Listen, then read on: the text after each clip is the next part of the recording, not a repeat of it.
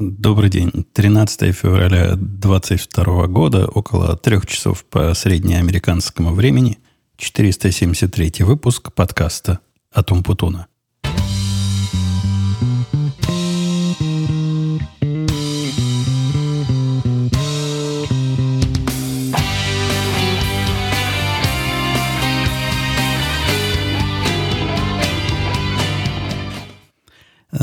Что, несколько запоздало. Запоздали, чем я собирался. Мы начинаем новый сезон 2022 года.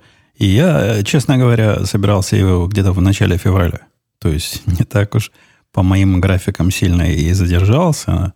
Ну, как вышло, так вышло. Давайте сразу без лишних оправданий поговорим. О чем поговорим? А, пока не начали говорить. У меня сегодня то, где... Откуда мы с вами разговариваем, записано в новом, в новом блокноте. Я не часто блокноты меняю для записи вот этих коротких заметок к подкасту. Для тех, кто тут недавно, я напомню, что разговариваю я из головы, однако основные такие моменты, темы, я бы даже сказал, в течение периода до подкаста я записываю. Стараюсь не упускать, поскольку придерживаюсь принципа, если что интересное произошло, то, скорее всего, я к моменту выпуска подкаста забуду и или не так какие-то э, моменты расскажу. То есть моменты я не описываю, но в трех словах буквально вот то-то, то-то, пятое, десятое по такой-то причине это интересно у меня э, здесь прописано. И вот сегодня первый раз за все наши подкасты прописано в новой экспериментальной системе – введение заметок, которое я уже оценил для своей базы знаний, то есть то, куда я пишу всякие заметки профессиональные, ну и не только профессиональные, такие, которые потом надо вернуться, что-то в них поискать. Мы в радиоти про, про, это, про эту штуку говорили, даже автора приглашали. Но вот теперь я смотрю, как эта система, которая называется FS Notes, подходит для подкастов. Пока на вид вроде подходит, а, а потом дальше видно будет. Если вы спросите, почему я перешел с Notes, в которых я был последние несколько лет, стандартные Notes, которые прямо на Маке, и тут что-то они там улучшили в этих Notes. Вот реально, как-то так улучшили, что теперь список, э, например, список э, тем, невозможно из него выйти. Как туда вошел, раньше пустую строку вставляешь, а оно понимало, что список закончился, можно, например, комментарии вставлять. Теперь она какая-то очень упорная стала. Я не знаю, то ли это баг, то ли фича, но раздражает дико, с одной стороны. А с другой стороны, мне хотелось бы, конечно, одну, одну систему для ведения всего. И пока на эту роль FS Notes подходит, при том, что он не прикручивает меня э, к своему формату, я в случае желания и необходимости смогу его заменить на, на что-то другое – ну, в общем, об этом мы подробно и долго рассказывали в, в радио Ти, и тут не место и не время. Вот исключительно, чтобы дать вам знать, смотрю в другое место, может от этого качество подкаста улучшится. За прошедший тот длинный период, что с вами меня не было, конечно, основная моя, основная линия моего ожидания, ожидания радости, так и не завершилась той самой радостью – и я ведь говорил, что мотоцикл мне готовят для меня, но оказалось, что его не просто готовят. Заказала его давно уже, да, вы помните, в, наверное, в октябре месяце. По-моему, где-то так. И его готовили, готовили, обещали привезти к начале середины декабря. Когда я туда позвонил, сказали, ну, чувак, нету, увы, нету. Мы тебе пришлем письмо с, с деталями. Пришло письмо с деталями, такое, не, не личное письмо, видимо, они массово его рассылали, сказано, да, задержки производства теперь переносим на конец февраля. Ждите в конце февраля. При этом давали несколько вариантов того поведения, если меня ждать до конца февраля не устраивает. Ни один из вариантов не было, мы вам вернем ваш залог. Наверное, если бы я стал бухтеть и требовать, верните мои тысячи долларов залога, которые Невозвратный. Там написано невозвратный тысячу долларов. Но поскольку вина-то не моя, наверняка я смог бы их обратно выбить. В вариантах, которые они предложили официально, был первый «жди дальше», и ты стоишь, значит, в очереди, двигаешься вперед. Как придет, так сразу. Второй вариант предложили поговорить с дилерами, поменять на какой-нибудь мотоцикл из тех, что у них есть на складе. И третий вариант – поменять модель 2021 года, поскольку я уже через год же перешагиваю на модель 2022 года. Но тогда в конец очереди. Имею в виду, в, это несправедливо, согласитесь, в конец очереди ставить меня за то, что я, стоявший уже в очереди, решил поменять. Мне оно сто лет не надо, модель практически не отличается между этими двумя годами. Я бы, возможно, на, на более на более продвинутый бы уже замахнулся. Ну, то есть в ожидании. Я, я столько ждал, что уже готов и к следующей, более высокой версии. Но решил, не, не буди лихо, пока тихо, пусть все идет как идет. Мне, в принципе, не срочно. Куда мне по, по зиме, по снегу ездить? Даже наоборот удобно. Если к весне придет, как раз не надо будет заморачиваться хранениями и всем этим. В процессе моего ожидания прислали они даже ссылочку на сайт, специальный сайт для таких обездоленных, как я, создали, в котором можно следить за прогрессом изготовления своего мотоцикла. Под изготовлением я имею в виду именно изготовление. Они подают это так, как будто бы этот мотоцикл строится мне под заказ. Там все этапы большого пути расписаны, заказ принят, Э, строительство вашего конструирования мотоцикла именно под вас, дорогую путу, начато. Потом этап, когда закончено, потом, когда выйдет, э, выйдет он, пройдет их проверку, у них там проверка после изготовления. Как я выяснил, поскольку мое изготовление, к моему удивлению, завершилось не в конце февраля, а наоборот, в начале февраля, то ли 7, то ли 5 числа. Сказано, что, мол, все, построен. После этого они дней пять его там проверяют, гоняют на полигонах. И, я не знаю, чего именно они проверяют, но там написано, мы его всячески тестируем, и если все в порядке, отсылаем дилеру. Сейчас он в состоянии уже ушел к дилеру, и к дилеру он должен прийти где-то дней за 5, за 7. Ну, тут расстояние, конечно, большое, Америка, но возить умеет быстро. Я не сдержался. Там, там даже сказано, да, если вы, мол, в состоянии ведем к дилеру или привезли к дилеру, не нервничайте. Вам, значит, дилер перезвонит. Мало ли. Там такие бестолковые в этом э, Индии э, люди. Я решил им позвонить. И они такие подтвердили, да, говорят, сидите, мужчина, э, не, не, не волнуйтесь, все, все вам перезвонят, и когда будет готово, когда пройдет предпродажную подготовку. Не знаю, чего-то, как там предпродажно можно мотоцикл готовить. Может, каким-нибудь лаком смажут. Может быть, из э, заводской упаковки достанут. Что-то что в эту сторону будут делать. Неопределенное количество... Они даже и не пытаются сказать, там, день будем делать, два, неделю, месяц. Ну, как только так сразу. Сразу вам и позвоним. Я, со своей стороны, если я увижу, что мотоцикл уже дошел до него, а в статусе на этом специальном сайте все это прекрасно будет видно, и за неделю они мне не, не позвонят, но придется самому опять начинать дергаться, а может даже съездить туда. Посмотрим. Из э, тем, из тем, которые тоже прошли на неделе, у нас тут в Чикаго бухтили эти, ну, которые обычно босяки бухтят по поводу... Я даже не помню, какой это я телефон взял отключить, чтобы не бибикал. Я даже не помню, что у них за повод был. Ну, у, у босяков повод всегда найдется. Но приговаривали они при этом удивительные слова о том, что коммунистическая революция это, это единственное решение всех проблем.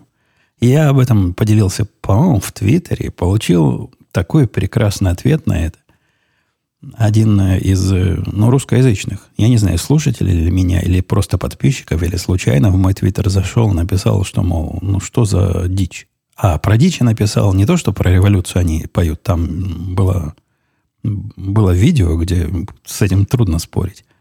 Я написал, что, мол, ну да, сейчас покричат, покричат, а потом пойдут экспроприировать экспроприаторов, грабить магазины, поскольку разграбление магазинов это напрямую связано с социалистической коммунистической революцией. Примерно такой был твит у меня, на что критик мне сказал, мол, ну что ж ты, чувак, какую чушь ты несешь? Где ты такое видел? Это ты Fox News наслушался, там тебе и не то расскажут, мол, включай голову. Это он говорит мне, человеку, который видел результаты и даже частично процесс этого самого разграбления нашей деревни. После того, как я поделился удивлением, мол, ну как, ну вот, вот же грабят, ну вот, вот эти вот эти самые босики грабят, он стал, он перешел, значит, попытался перевести это в другую категорию, перевести в идеологическую плоскость, как в одной книге было написано, и, и начал так интересоваться, а кого вы и почему называется, называете босиками? Дальше я не стал с ним разговаривать, но мы-то с вами понимаем, кто босики. Ну, вот эти самые, кто кроссовки воруют в магазинах, которые они разграбляют. Если у них до этого не было кроссовок, они, значит, были босые, то бишь босики. А теперь кроссовки появились, и, и теперь они стали... Хотя нет, даже с кроссовками ворованными они все равно останутся босиками. Тетка наша ходила на э, демонстрацию. Это я про, про босиков с другой стороны – у нас тетка, которая на работе, она, она ведь очень идеологически подкованная и доверчивая. Она не глупая, она просто доверчивая, верит интернету. Я уж пытался ее как мог отучить, что ну не все, что в интернете написано, это правда. Вот даже если там написано, что ненавидимая тобой Клинтонша детей ест, ну, стоит, может, она и ест. Я бы не удивился, но стоит поискать каких-то прямых или хотя бы косвенных доказательств и улик перед тем, как э, начинать это выдавать за правду, поскольку в интернете неправды не напишут. Так вот, она, э, я не знаю, с такими же или нет, но там, там нормальных людей тоже куча была, поскольку основное это направление их э, возмущения я полностью целиком поддерживаю. Ходили на демонстрацию против э, вакцин, мандатов и вот всего вот этого. Ну, против того, что государство заставляет людей так или иначе. Тут напрямую заставить у них не получилось. Пытались, но не получилось. Тут вам Америка, тут не Канада какая-то.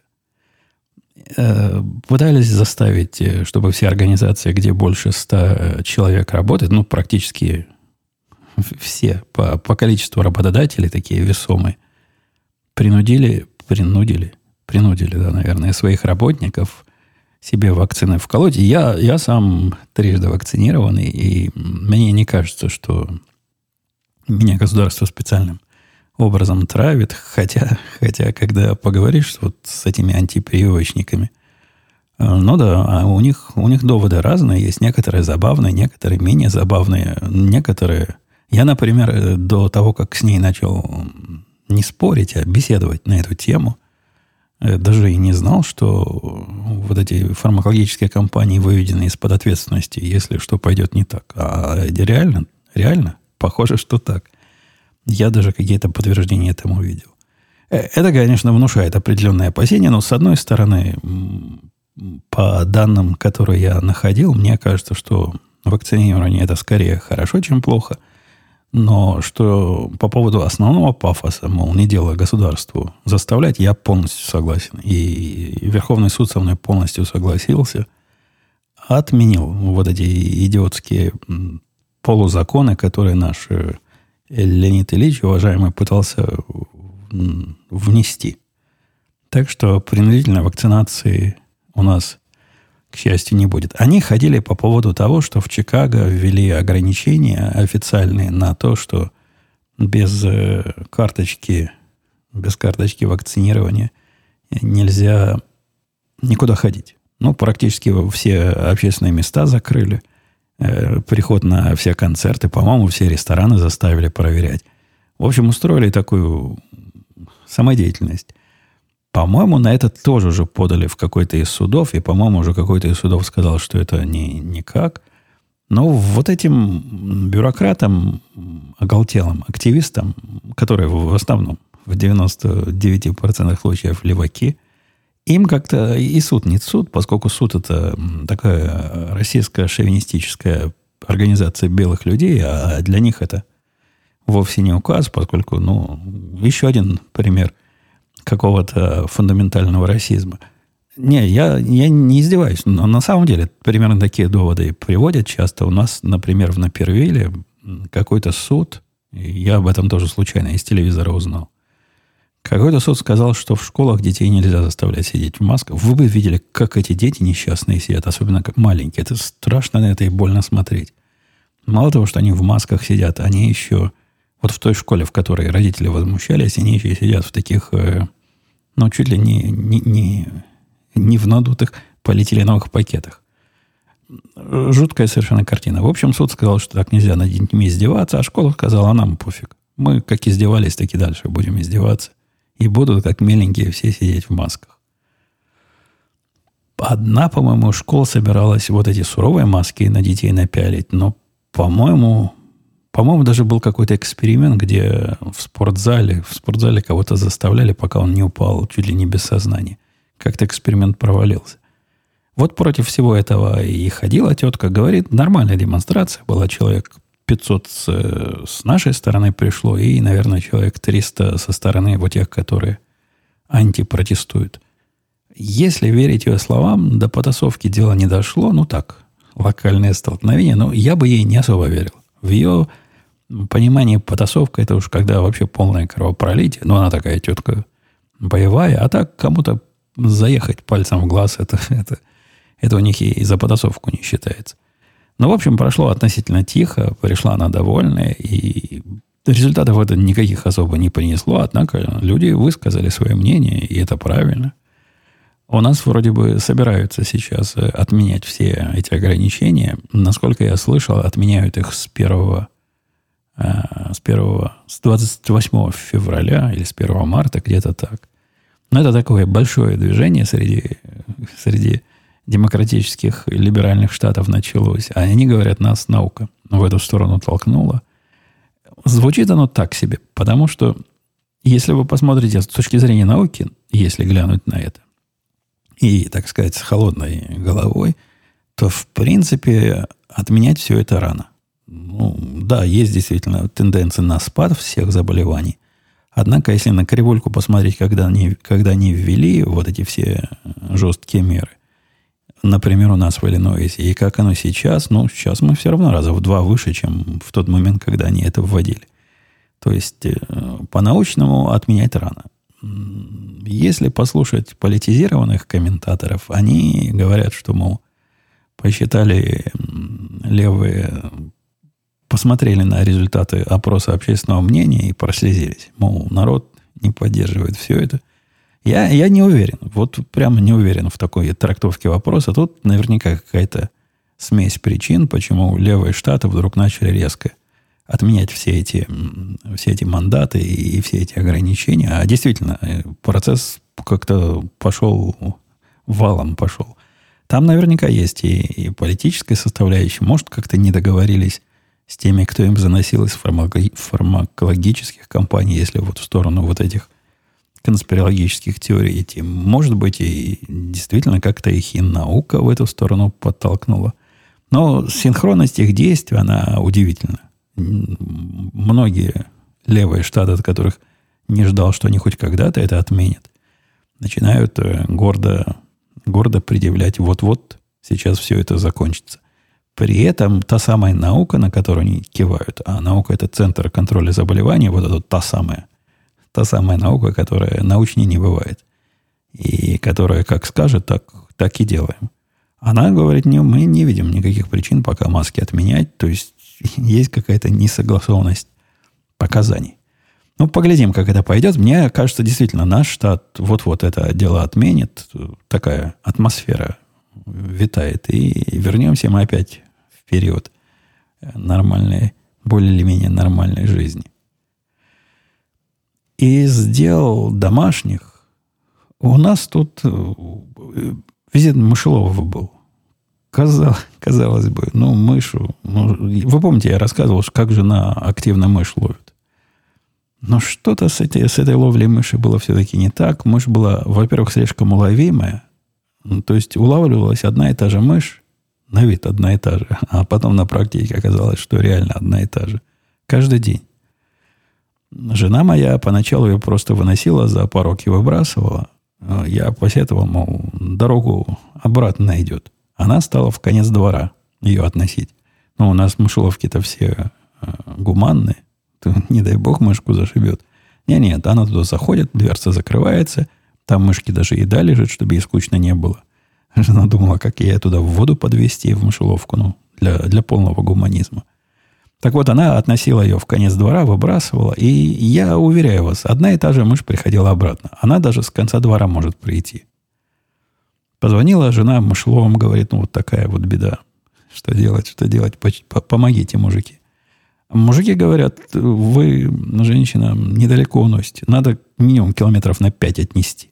Вы представьте, мышь километров 5, она, как она найдет-то дом? По запаху, что ли? Неужели у нее столько мозга? Ну да, я видел, как они по лабиринтам ходят и, и как-то выходят, ну, 5 километров. Или даже 5 миль. Ну, где-то так. 5 каких-то больших единиц. И пришли, пришли к нам профессиональные мышеловы, они посыпали там, по, побрызгали. Я не знаю, чего они сделали. Мышь после этого, по-моему, не приходила ни разу. То есть долгое время после их э, визита мышь не приходила. Явно чуваки умеют. И дело свое знают. Это вот те самые, по-моему, я про них рассказывал, которые с инфракрасным э, приемником приходили и в стенах смотрели, где же там животные находятся и откуда их выгонять. Так что да, стоили они своих денег, при этом взяли, по-моему, немного. И приходили даже повторно, и даже скидку какую-то сделали, потому что мы им пообещали, что они у нас опоссумов словят э, на выходе, а не словили. То ли опоссумы ушли от, этого, от этой всей активности – ну, то ли еще какая-то причина. Но за невыловленных опоссумов они нам тоже денег вернули. Они такие универсальные мышеловы. Могут и больших мышей ловить, и, и крыс побольше в виде опоссумов. И из того, что случилось э, в неудачное время, хотя тут как, как посмотришь. Только зима началась, на улице было градусов по-нашему 10-15, я имею в виду в Цельсиях, в нормальных единицах, не в Фаренгейтах каких-то – зарубежных, а в нормальных Цельсиях 10-15 у нас вдруг перестал включаться нагреватель. При этом у меня есть подозрение, что э, частично это я виноват в том, что нагреватель перестал работать. Предыстория там была такая. У нас над нагревателем есть... Да что ж она бибикает-то все время? Дайте я скажу ему, что не беспокоить меня сообщениями. Так, фокус не беспокоить в течение часа. Хватит нам часа, я думаю, да? Так вот, над нагревателем у нас есть такая э, штука, которая загоняет вот в это пространство, через которое проходит горячий воздух, нагреватель газовый. То есть там открытый газ горит, примерно как газовые котлы. У нас подобного рода котел был в свое время в России. И в то место, где горячий воздух перед тем, как он заходит в трубы, чтобы пройти по всему дому, там стоит такая штука, брызгает туда водой, ну, для того, чтобы влажность повышенная была. Так вот, э, меняя фильтр этой штуки или подключает трубочку, мне кажется, я то ли трубочку не до конца засунул, то ли фильтр плохо протянул. Но у меня есть сильное ощущение, что это, это все стало подтекать туда, вовнутрь. И, возможно, подтекая, это дело капнуло на змеевик, который главный, в, через который, в котором газ горит. И он, может быть, от этого треснул. Я не знаю, можно ли считать мою теорию всеобъясняющей. Я не очень даже понимаю, как оно технически вода туда проникла. Она как бы с разной стороны. Но, тем не менее, не знаю, вследствие ли этого или после этого, при включении нагреватель отказался работать. То есть он включается, гудит, простите, пытается туда воздух э, нагнать, но потом отключается, типа, не в силах. Ну, одна из систем предохранения меня от заражения э, угарным газом срабатывает. Покрутил я ее и так, и сяк, открыл, закрыл. Ну, с моей точки зрения, все в порядке. Обычно в этих котлах ломается, там такая есть пластинка, через которую искру дают. Вот эта штука у меня однажды, даже дважды уже ломалась. Вызвал специалиста, специалист пришел, говорит, увы, вы, говорит, сэр, у меня плохие новости. Не чинится. Не чинится, потому что треснул вот этот самый змеевик, и его, по сути, не меняют. То есть поменять его это практически по цене чуть ли не как новый поставить. Я потом в интернете проверял, ну реально, стоит каких-то конских денег. То ли он особо технологически, возможно, чтобы капающая вода его не, не растрескал, то ли для того, чтобы его поменять, надо весь прибор разобрать. Но он реально стоит как три четверти всей этой установки.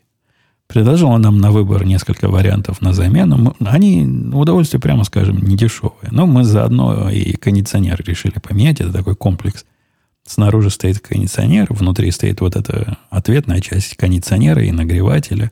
И все это как-то умеет работать в тандеме.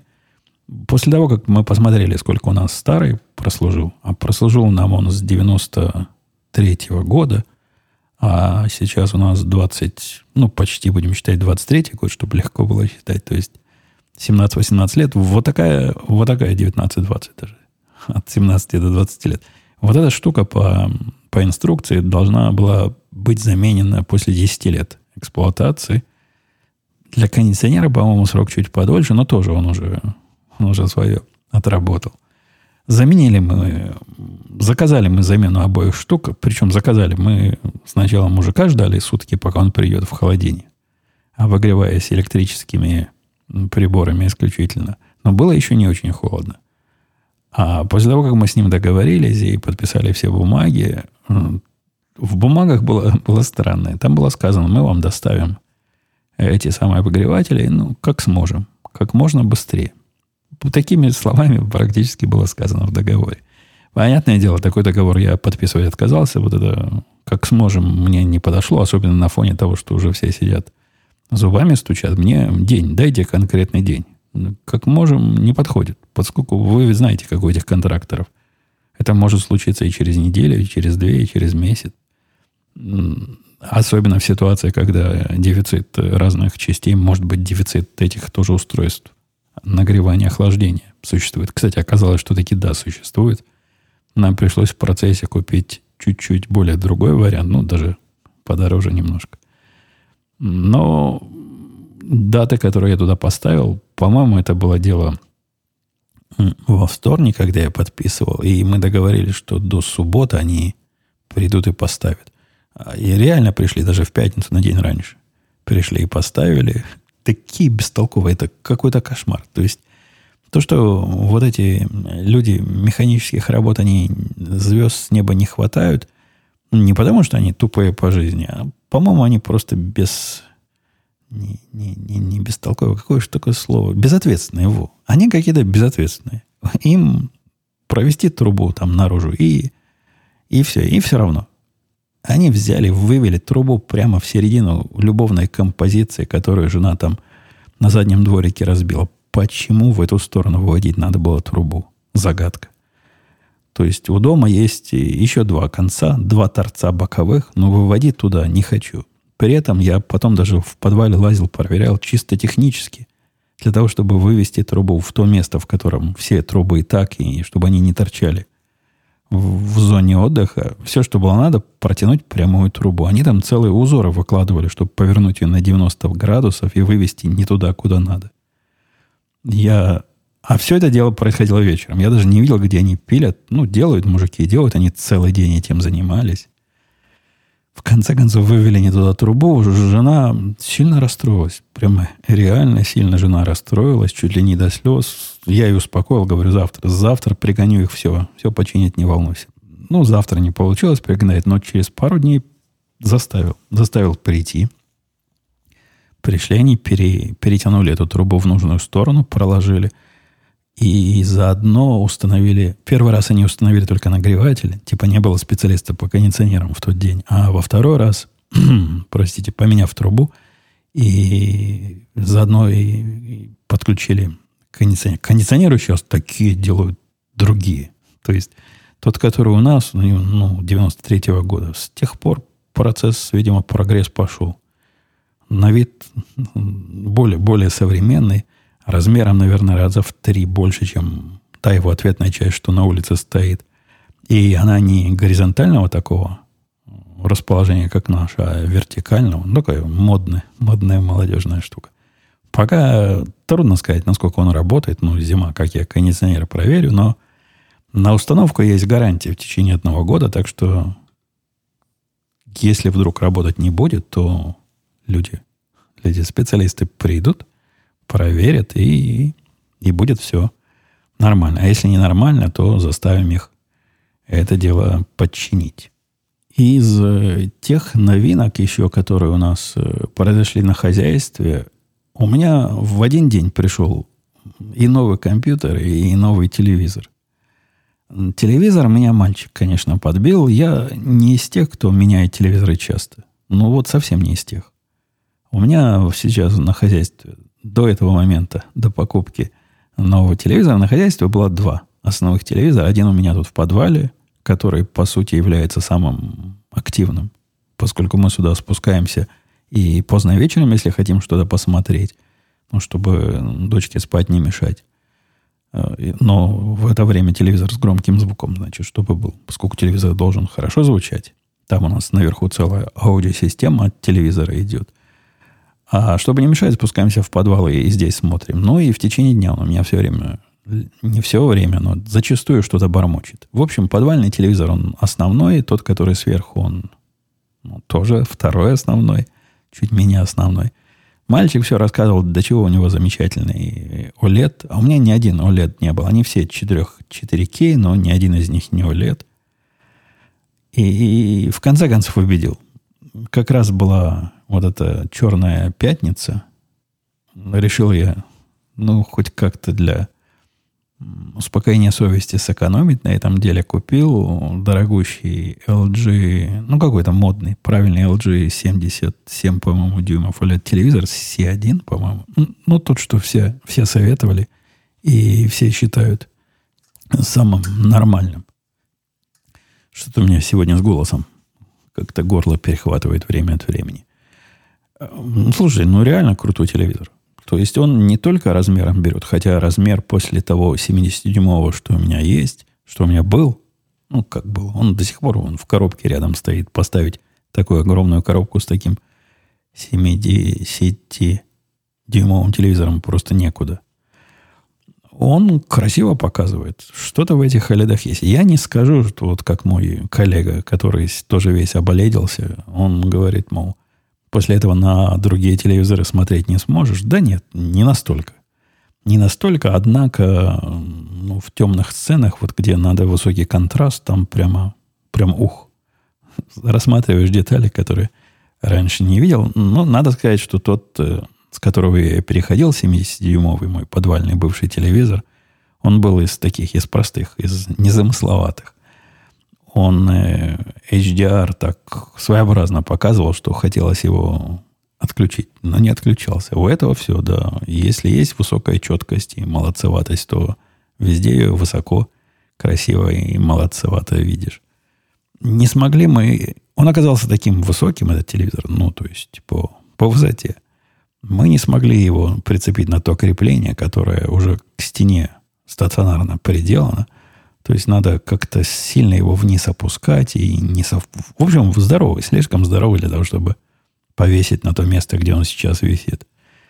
И вместо того, чтобы пере, перекручивать, я даже не уверен, есть ли у нас в стене ниже вот эти несущие конструкции, которые в момент переделки подвала нам мужики туда вставили, ну, специально для повешивания телевизора в это место. Если они ниже, не уверен.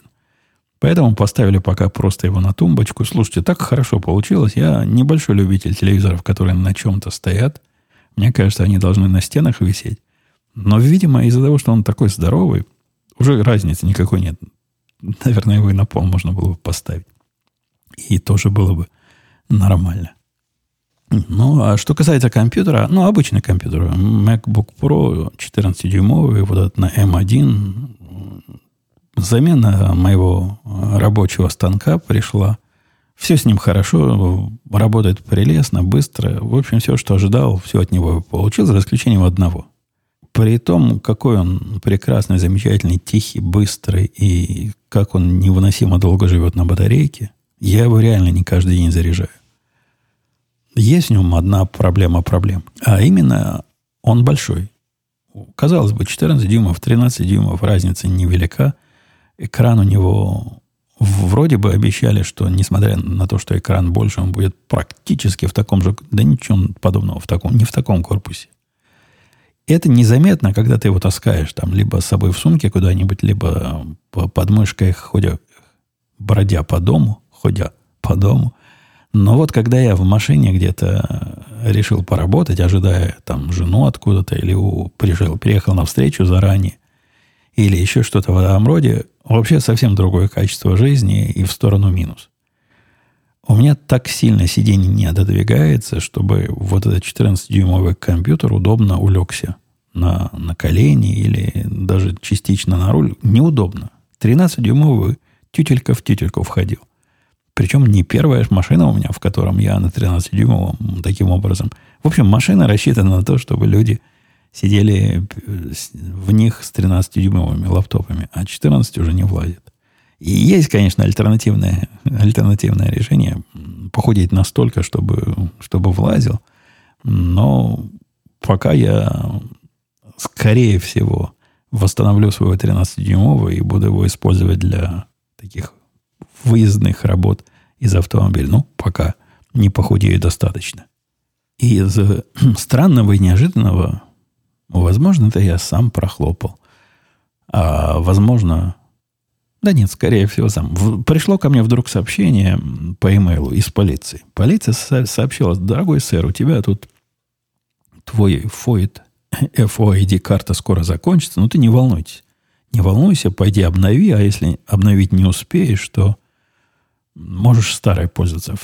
Карта это та возмутительная штука, по которой наши иллинойсовские демократы заставляют всех владельцев оружия Э, как-то самоучитываться. Без нее невозможно ни оружие приобрести в этом штате, ни, ни боеприпасы. В общем, для всего она нужна. Для меня она является весьма вторичной, поскольку моя более высокоуровневая карта владельца оружия, которому разрешено скрытое ношение, она эту покрывает. Но, тем не менее, есть смысл в том, чтобы иметь две. Ну, например, прихожу я где-то покупать патроны – или прихожу в тир, я не хочу им светить свою карту вот про проношение. Ну, не надо мне, чтобы все вокруг знали, что она у меня есть. И вот эта фойт карта закончилась, я пошел ее обновлять.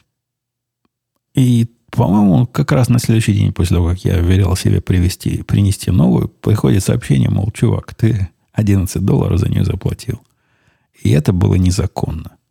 За вот этот там, может быть, не один день, может быть, пару дней прошло с момента, как с меня взяли за обновление на очередные 10 лет, аж целых 11 долларов. Было решение какого-то из судов о том, что брать 11 долларов незаконно. Реально, 11 долларов незаконно. До этого 10 были. 10 законно, а 11 незаконно. Был такой коллективный иск. Мне э, предложили там присоединиться к нему, и тогда, я думаю, даже доллара не вернут, поскольку адвокаты, которыми, которые эти иски продвигают, они, они ведь свою долю тоже отрежут от моего доллара. Так что даже целым долларом не, не наживусь. А причина незаконности этого иска о том, что это чуть ли не в Конституции или в каких-то таких э, фундаментальных законах нашего штата было прописано в свое время, что обновление этой карточки там, до 10 долларов и ни копейка больше. И вот в, в ковидные времена полиция потихонечку, полиция или, или какое-то другое бюрократическое начальство решило, а не сделали ли мы 11 долларов и посмотрим, что будет. Не прошло, не прошло. Так что суд мы победили, и преподносилось это как большое дело, но оно реально большое дело, потому что сегодня они сделают 11 долларов, а завтра сделают 111 долларов. Мы ведь знаем, им и, и палец давать нельзя, всю руку откусят. А, ну что, у нас есть какие-то вопросы на сегодня? Наверняка у нас есть на сегодня вопросы и комментарии. Евгений писал, Макс, спасибо за подкаст. Расскажи, пожалуйста, как обстоят дела в Америке с отпусками? Слышала? Слышал. Прости, Макс. Слышал, одна, одна неделя в году это норма, а две недели считается как благодать. Э, да нет, не, не, не, врут. Врут, врет вам телевидение. Я ни, в, на, ни одного места не видел, где одна неделя была нормой. И ни в одном таком месте не работал, и ни об одном таком месте из э, прямых источников не слышал. Но я не работал в идиотских местах, типа э, кассиром в магазине, может, там у них так. Но в тех всех местах, про которые я знаю, нет, никогда такого не было. Самый маленький отпуск, что у меня был, это было две недели за, по-моему, первый год, а потом как-то он накапливается, становится 3-4 недели. Сколько сейчас у меня отпуска, я не знаю. Он формально, по-моему, первый год, когда начинал, здесь он был 3 недели, потом там как-то добавлялось. Но, по сути, он любой. Я могу взять любой отпуск, да и все наши работники могут себе взять любой длинный отпуск. Ну, как договоришься с, с окружающими, так и, и возьми. Все понимают, что по работе нашей ну, невозможно совершенно уйти в трехмесячный отпуск. Это какая-то немыслимая абсолютно роскошь. Однако любой разумный отпуск я могу в любой момент взять, и никто мне слова не скажет. То есть спрашивать не надо, надо просто в, скоординироваться. Надо просто в курс поставить и подготовить все на, на то, чтобы компания пережила отпуск. А именно мое отсутствие без, ну, как можно более безболезненно. Другой вопрос спрашивал Макс. А ты уже переучился считать в футах, инчах, паундах и т.д.? Когда тебя спрашивают про расстояние или вес, ты считаешь в метрической системе, и затем переводишь, или уже делается на автомате? Ну, по-разному, по-разному. Мое хобби со стрельбой меня сильно приучило к, к ярдам, ну, которые практически метры, и к футам, которые треть этого самого ярда, типа метра. Поэтому расстояние я в, вот в этих единицах уже хорошо могу понимать. Что касается паундов, ну, так примерно представляю, как их, э, как их куда нода, в голове килограммы, килотонны и прочие нормальные единицы. Про скорость не Скорость только миль в час, поскольку ну, автомобили все под это заточены, с одной стороны. С другой стороны, все дорожные знаки под это заточены. И километры в час мне на практике совсем не часто встречаются нет никакого применения, поэтому мозг перестроился. Градусы, тут, тут тоже странно. Градусы, которые как кондиционер работает, вот как внутри помещения, для меня удобнее понимать в Фаренгейтах сейчас. Исключительно потому, что прибор, который долгое время, там, последние 10-15 лет у нас стоял, он не умел ни в чем другом показывать. Поэтому приучились понимать, когда тепло, когда холодно, глядя на Фаренгейт. А вот нормальную температуру там за окном, особенно холодную температуру, минусовую, мне все-таки привычнее в Цельси, Цельсиусах. Посему вот такая, такая каша в голове за годы проживания на чужбине возникла. Артем писал, приветствую, украшается ли ваш дом к Новому году снаружи или изнутри? В голове всплывают жилые районы с множеством гирлянд на всех домах. В вашем районе тоже все украшают? Да, да, тоже. Даже мы украшаем. Ну, как, насколько не лень. В основном наше украшение заключается в том, что жена обвешивает дерево. У нас там перед домом такое дерево было. Было, которое как раз пилили вот в этом году. Оно что-то заболело, и на его место жена купила новое дерево. По-моему, эту историю я рассказывал. И вот это дерево она обвешивала такими светящимися, светящимися большими шарами. Она не елка, но, но красиво. Ну и перед домом ставим мы такого медведя – который тоже светится с фонарем. Он такой здоровый, мне, ну, не по пояс, но, но где-то где выше, чем по колено.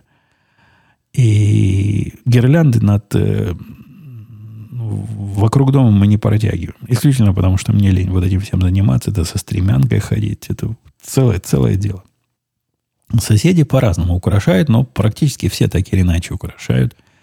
Э, у нас на переулке нет таких маньяков. Вот Бывают такие любители украшать. Ну, видимо, как, э, как Артем видел в, в кинотеатрах, в фильмах, которые в голове всплывают. Видимо, он это в фильмах видел, раз у меня спрашивает. Бывают такие маньяки, которые украшают настолько, что приезжают из других микрорайонов полюбоваться. А у нас таких, по-моему, нет на переулке, но так или иначе украшают все. Э, что там у нас дальше? Добрый день, Евгений, пишет Олег. Спасибо за вашу многолетнюю подкастерскую деятельность. Начал слушать вас давно, еще во времена рассвета Арпод. Вопрос такой. Если исключить программирование, то в какой сфере стали бы искать применение своим способностям и интересам? Трудно сказать. Вопрос такой из, из серии, что если бы бабушка была дедушкой. Ну, вы видите, я вполне мог пойти по стезе какого-нибудь радиоведущего. Я не уверен, достаточно ли мне это было бы в этом творческой, творческом начале. То есть в программировании я-то творец, а здесь не уверен, что то, чем я занимаюсь, можно хоть каким-то понять, назвать, неважно, как его можно назвать. Может, оно и называется творческой профессией, но для себя понимал бы я это как, как, как творение или нет. Нет, мне все-таки кажется, что работа более-менее техническая была бы ведущего на радио, даже если бы я сам себе тексты писал. Или из головы разговаривал, как, как тут с вами. Чем бы я еще мог заняться? Ну, в детстве летчиком хотел быть. Да, хотел летчиком быть. Может быть, может быть, бы и стал. Не знаю, меня ведь не взяли в летчики в армию. Говорят, глаза плохо видали. И вообще ты маленький и худой. До педали самолета не дотянешься. А так, нет, это трудно сказать, поскольку когда в 16 лет вся твоя жизнь резко поменялась из-за того, что ты прикоснулся к этому странному и неведомому для себя миру программирования компьютеров, тогда даже не компьютеров, а вот того, что было предтечами компьютеров, и сразу все поменялось. У меня не было во взрослом возрасте никаких шансов понять, куда бы я мог себя применить альтернативным образом. Э, здравствуйте, Евгений. Спасибо за подкаст, писал тезка. Слушаю вас не так давно, но каждый раз жду с нетерпением нового выпуска. Очень нравится, когда вы рассказываете о разных аспектах жизни в Штатах. Интересует такой вопрос. В фильмах или сериалах, часто задержанный полицейскими, гражданин требует связаться со своим адвокатом. Насколько это правда, что у подавляющей части граждан есть лишь личный адвокат? Но это тоже голливудский штамм. То есть на практике, наверное, у каждого есть знакомый, э, у которого можно спросить. На практике, наверное, у каждого, кто кого задерживает полиция, или у многих из того, кто есть, кого задерживает полиция, есть знакомый – у которого есть знакомый адвокат, к которому можно в случае чего обратиться, и вот такой цепочкой можно себе кого-то найти. С другой стороны, в специальных случаях, например, в моем случае, у меня есть. Есть кому обратиться в случае вот той самой э, вероятной необходимости адвоката, а именно по делам оружейным. То есть, если я кого-то пристрелю или просто выстрелю и даже не попаду, и в результате меня задержат, арестуют или или каким-то образом другим принудят общаться с полицией. У меня для этого дела, ну, не то, что свой адвокат, но есть специальный телефончик, он часть а, такого сервиса. Сервис. Я на сервис специально подписан для владельцев оружия, где мне выдадут адвоката, который будет мои интересы представлять. Так что мне не придется, не придется звонить спрашивать. Но вот когда была тут оказия, когда из родственников понадобился адвокат. Ну, да, я, я нашел через нашего э, начальника, спросил у него, есть ли у тебя такой адвокат, вот по таким вопросам знакомый. Как раз у него такой адвокат по таким вопросам был, поэтому, поэтому он и нашелся. Э, про остальных граждан не знаю. Если мою жену полицейские задержат, я... Наверное, она вместо адвоката позвонит мне, а я уже буду звонить и искать ей других адвокатов. Интересно, пишет Артем, а как вы выплескиваете гнев? Я даже не могу себе представить, что вы на кого-то яростно гневаетесь, но наверняка ведь случаются ситуации, такие ситуации. Ситуации, такие ситуации, конечно, случаются. недавно тетка наша, вторая, вторая тетка. Лежу я, сплю, никого не трогаю. 9 утра. Тут звонок. Открываю я телефон в полусонном состоянии, смотрю, и что-то у меня глюкнуло. Думаю, а, это уже 10, все равно скоро вставать. Ну, хорошо, помогу ей. Начинает она какой-то бред нести. Что-то там у нее не работает, вот это запускает, не запускается. Подходишь к компьютеру, начинаешь разбираться, что ж она там такого делала. А тетка наша новая известна тем, что она инструкциям плохо следовать может. Она инструкции творческим образом перерабатывает. То есть без всякого понимания того, чего она делает, она может по наитию что-то поменять в том месте, которое она должна починить или перезапустить. И иногда это вызывает странные э, эффекты. Особенно странно это на, на том фоне, что из нее потом не выдавишь, что ты не так сделал. Надо устраивать чуть ли не криминальное расследование детективное. И вот в это утро зачем-то она, я не понимаю зачем, вообще зачем она это запускала, она не смогла объяснить. Почему она запустила не ту команду, которая в документации сказана, она не смогла запустить. Почему она это сделала на другом компьютере, она тоже не смогла запустить. Ну да, тут я разгневался. Гнев мой выглядел так. Я ей, я ей написал в чат, говорю, никогда с этого момента больше, вот никогда не заходи на этот компьютер. И мало того, я твои ключи от этого компьютера отзываю. Ты никогда на них больше не сможешь зайти. Если вдруг когда-то тебе по работе понадобится, то обратись ко мне, только умоляю, не раньше 10.30. Это выглядело, видимо, достаточно пассивно-агрессивно. Простите, моя собака там на заднем плане. Видимо, видимо кто-то в окне проходит. Достаточно пассивно-агрессивно, чтобы она долго потом, потом два дня, каждый раз, когда она со мной здоровалась, она ведь всякий разговор начинает «здравствуй». Не могу ее от этого отучить «здравствуй» и ждет ответа. По несколько раз в день. Очень культурно воспитанная. Так вот, она начинала этот разговор «здравствуй» и еще раз извини за, за, за инцидент. Вот так выглядел гнев. А так, чтобы ну, кричать, нет. Я вылил свой гнев в чатике в такой пассивно-агрессивной или, или даже агрессивно-агрессивной форме. Э, Евгений, привет. Как думаешь, не приведет ли такой выбор кандидатов в президенты США двух ведущих партий к тому, что появится третья заметная сторона в выборах? Ты сам в свое время сетовал на сложность такого голосования за кандидата своей партии. Наверное, те, кто поддерживает демократов, были такие же проблемы. Поправь, пожалуйста, если ошибаюсь, но ведь раньше всегда были не стыдные кандидаты в финале. Да ладно, ну, Юрий, ни, ничего подобного. Это какое-то идеализация. О, вспомнил слово. Идеализация прошлого. Да полно было стыдных кандидатов в финале. И то, что мы сейчас наблюдаем, с точки зрения людей, которые тогда наблюдали, э, это казалось таким же, таким же нонсенсом. Там, когда в свое время Рейган на первый срок было, это, это считалось таким же кошмаром, как и Трамп. Он типа артист какой-то, да кто такой? Да что это за чувак такой? Это вообще смехотворная кандидатура какая-то.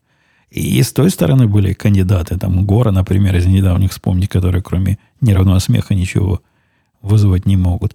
Э, сказать, что что-то сильное поменялось, я не могу.